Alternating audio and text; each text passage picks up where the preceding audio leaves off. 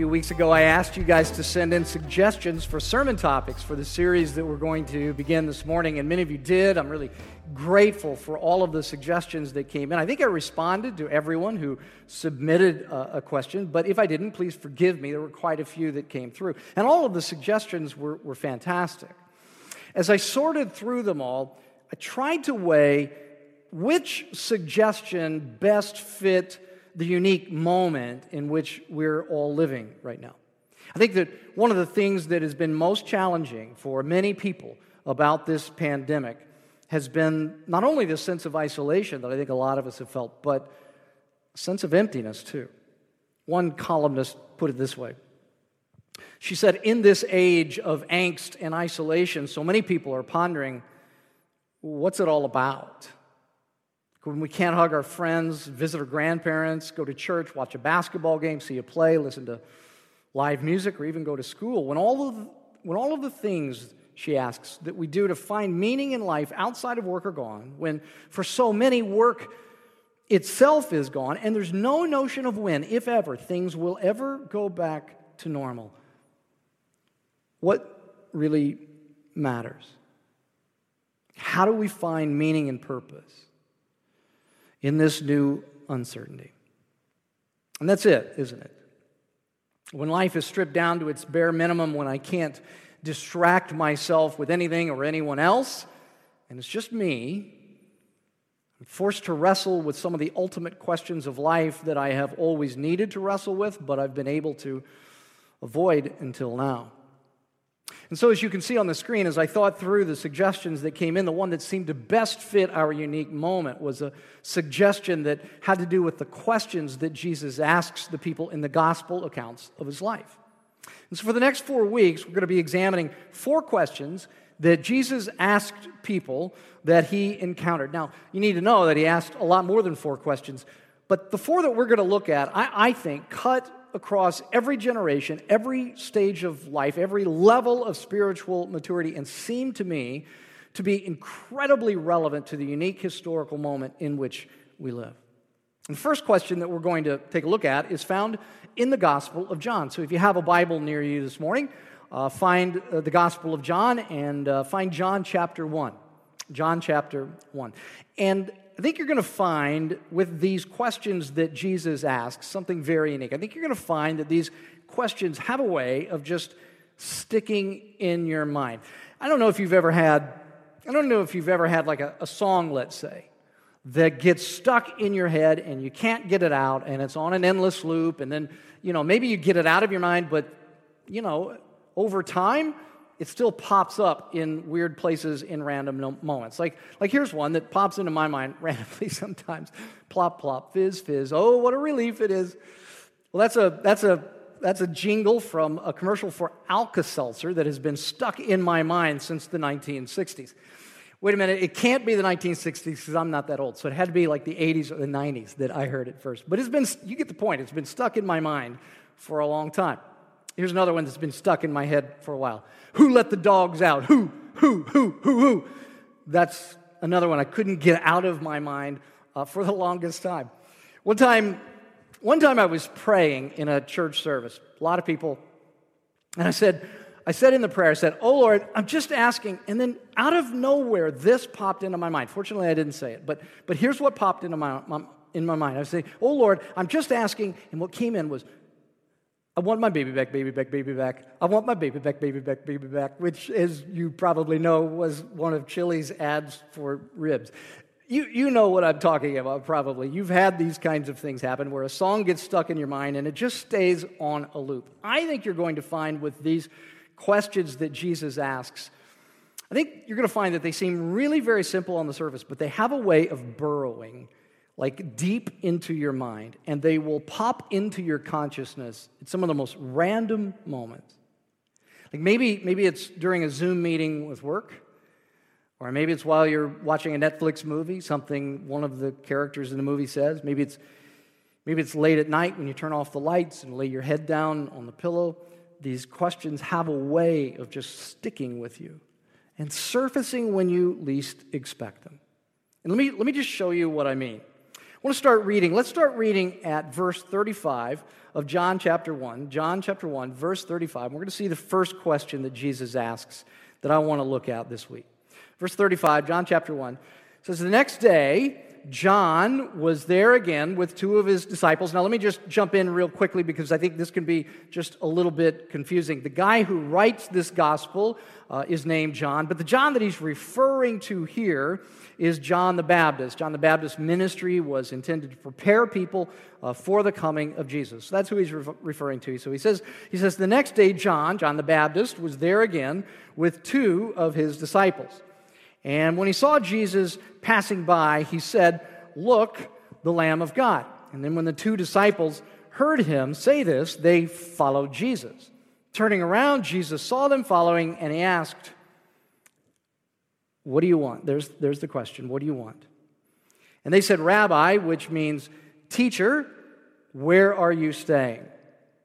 Verse 39, Come, Jesus replied, and you will see. So they went and saw where he was staying, and they spent that day with him. It was about uh, four in the afternoon. What do you want?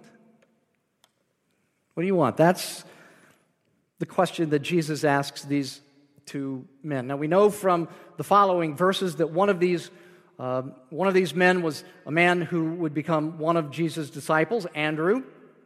And then I think because this, uh, this gospel is written uh, by John, I think by John, I think that we could safely assume that the other of these two men was John, who would also become one of Jesus' disciples.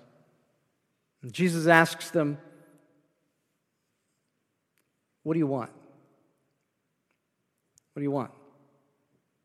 Better translation of the actual Greek construction of the question would be What are you seeking?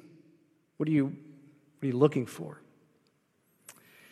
Now, depending upon the background that you're coming from, you might be tempted to read Jesus' question with a gruff voice What do you want? Uh, like Jesus is put out with these men. But we know from the larger context of this passage that's not Jesus' nature. He's not put out at all. Still, this seems like an odd opening gambit to the relationship that Jesus is going to have with these men.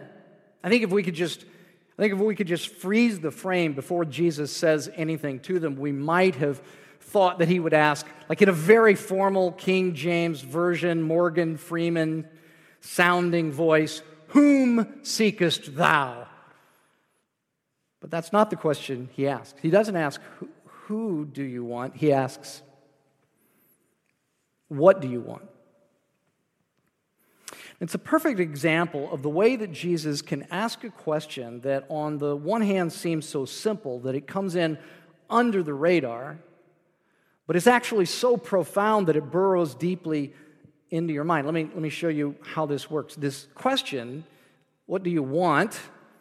On the one hand, it, it comes in under our radar. And I use that expression under our radar intentionally because the Bible tells us that by nature, we all have a very sophisticated defense system that is always on high alert, scanning the horizon of our lives for anything that might cause us to consider the reality of the existence of God. The first chapter of the book of Romans, for instance, is the most clear about this in that it says that we suppress, that's the word, we suppress the truth of the existence of God, even though that truth is evident all around us. Meaning that we we default, uh, we default, uh, we want to deny that truth. We want to keep it at bay. We deflect it from our minds. We suppress it. We, we keep it down. We, uh, we turn on the TV when we begin to think something like that, or, or we go to dinner with friends, or we, we surf the web, or we buy stuff online. We, we concern our things, ourselves with the immediate things of life rather than the eternal. We, we either avoid the tough questions of life, or if we do consider the big questions of life, we suppress them by choosing carefully to read only those philosophers or religious leaders who confirm our biases. All the while, studiously avoiding what the Bible has to say about the existence of God and the true condition of man.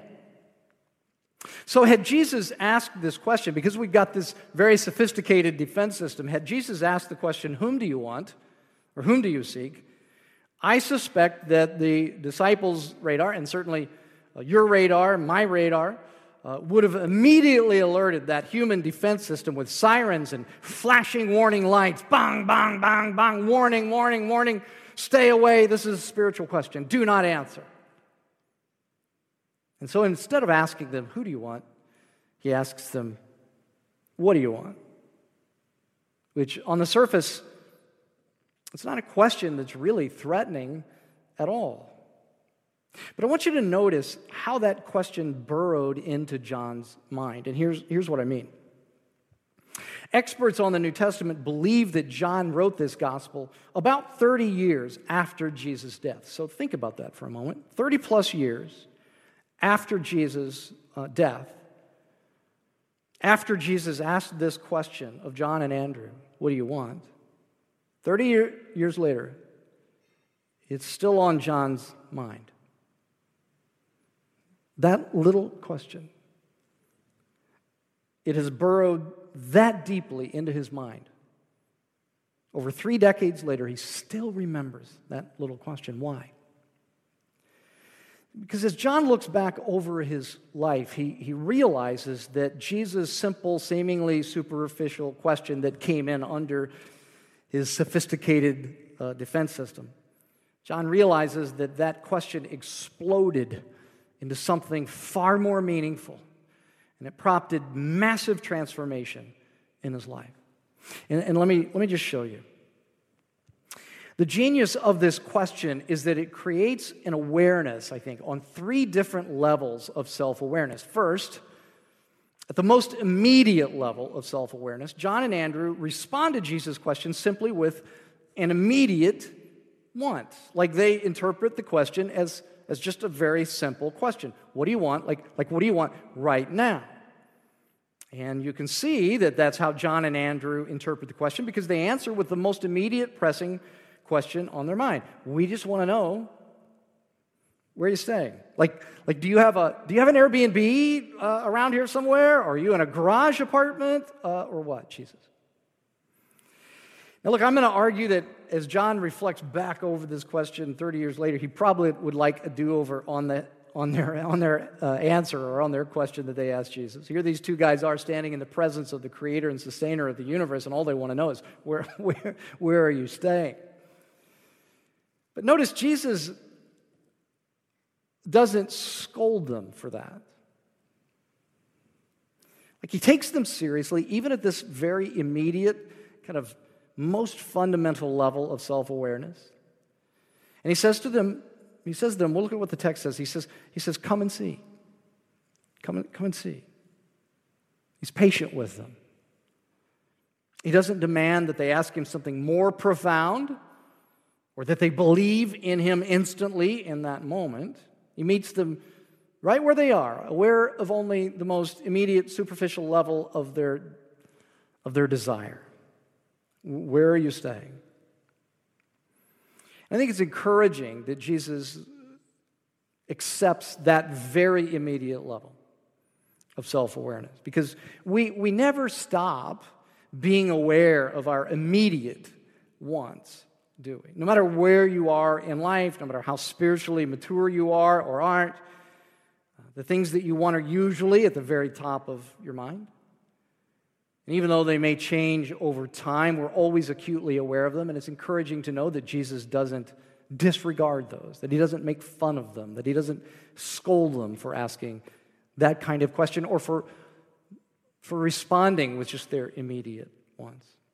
In my early 20s, if you would have asked me what I want, I probably would have said, Well, I want a meaningful, rewarding career.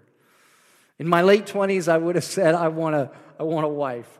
And then when I got engaged, I would have said, I want Jesus not to return until after my wedding night.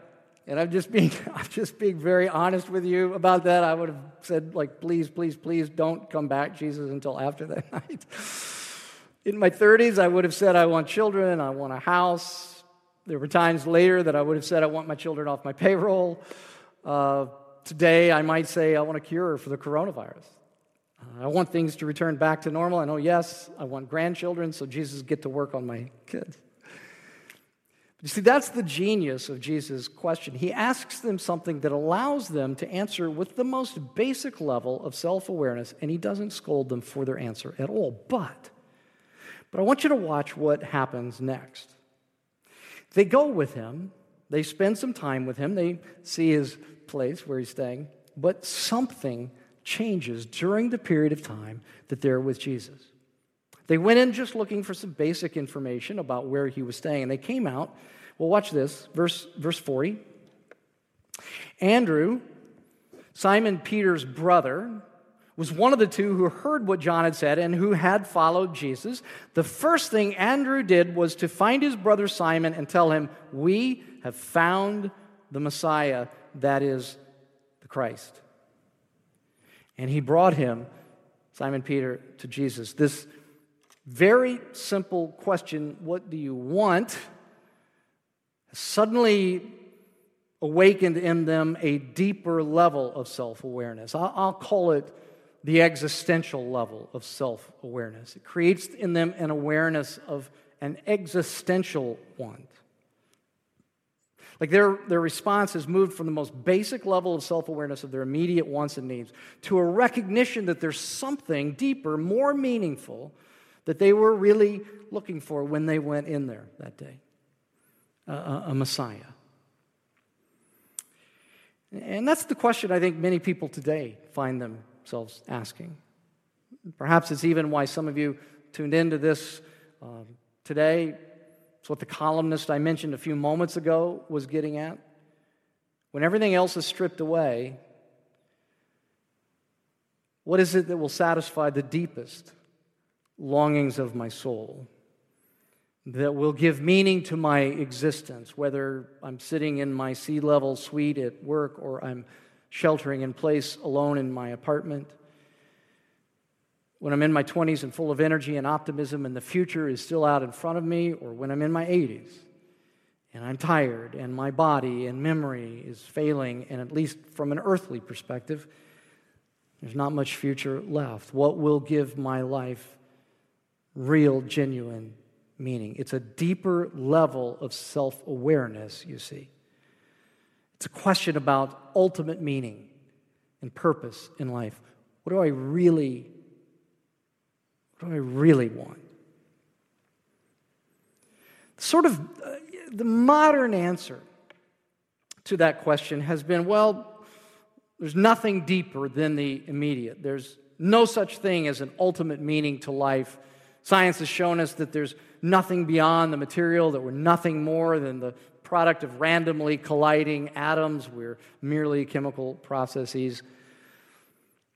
In other circumstances, I might take the time to talk about some of the massive logical inconsistencies of that argument, like why, for example, if there's nothing more ultimate, why has the demand for counselors and therapists and medications to treat, to treat depression and anxiety why have there been so many books written about shame and guilt and emptiness and unhappiness? Why is, why is the demand for those kinds of things increased over the last 50 years? If we really believe in scientific naturalism that there's nothing more ultimate than matter.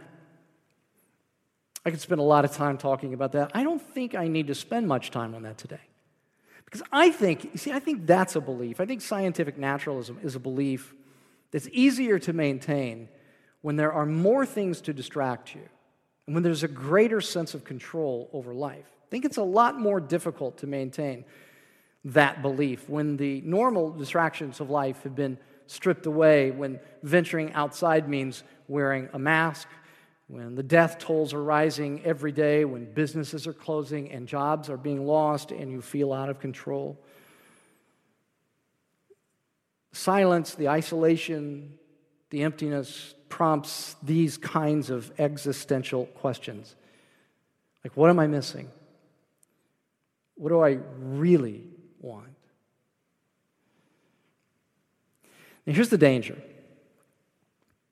What often happens is that people come to this kind of a place where they realize that there's something deeper that they long for.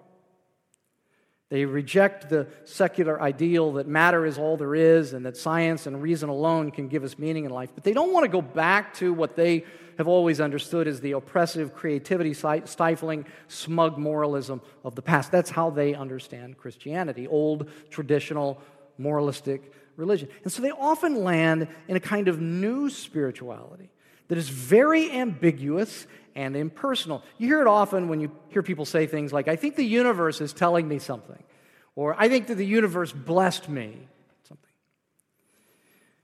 What I want you to see here is that Jesus offers something that is neither new spirituality, it's not impersonal, ambiguous, nor is it old traditional religion. It's neither a sort of vague and general sense of spiritual well being, nor is it a new set of rules he offers these disciples. He offers them instead an encounter with a concrete, living person. And that moves them to a new level of self awareness, a new level of want, a new recognition of what they were really looking for than perhaps they were aware of when they went with Jesus to begin with. What they wanted wasn't rules and traditions, they had plenty of that in their day. They wanted a relationship with a personal, living Messiah. There's still this, there's still this other level of self awareness that Jesus' question moves them to. You know, they started out at the immediate level, just here's what we want right now. And they moved to this sense of, you know, this existential level of self awareness. I think I want something more than just my immediate wants, something to give me meaning. But there's this other level. And I think it's this level that John has in mind as he writes this story 30 years later. And I'm going to call this I'm going to call this the transformational level of self awareness. In other words, it created in them an awareness of a desire to be transformed. And here's what I mean. If you study the Gospels, you'll find that uh, all of Jesus' disciples wanted Jesus to be a conquering Messiah who would liberate Israel. And consequently, if he did that, that would mean that they are personally attached to a rising star. They've got a hold of Superman's cape, you know. They're going to be they're going to be somebody. They're going to have power. They're going to have, they're going to have wealth. There's even a hysterical scene later in the, in the Gospels in which the disciples are, are arguing over who's going to have the highest office in Jesus' administration. They were with Jesus throughout his life. They followed him because of what they thought they wanted him to do for them. They, they wanted him to make them great through his military power and might. They wanted him to give them power and prosperity. But what they got ultimately was a Messiah who would do something much, much greater. And he would do it not through stunning military victory, but through what would seem to them at the time to be a soul crushing defeat, crucified on a Roman cross as a common criminal. And for three days, after his death on the cross,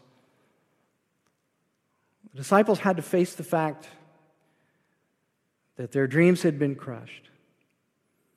And the question was, what now?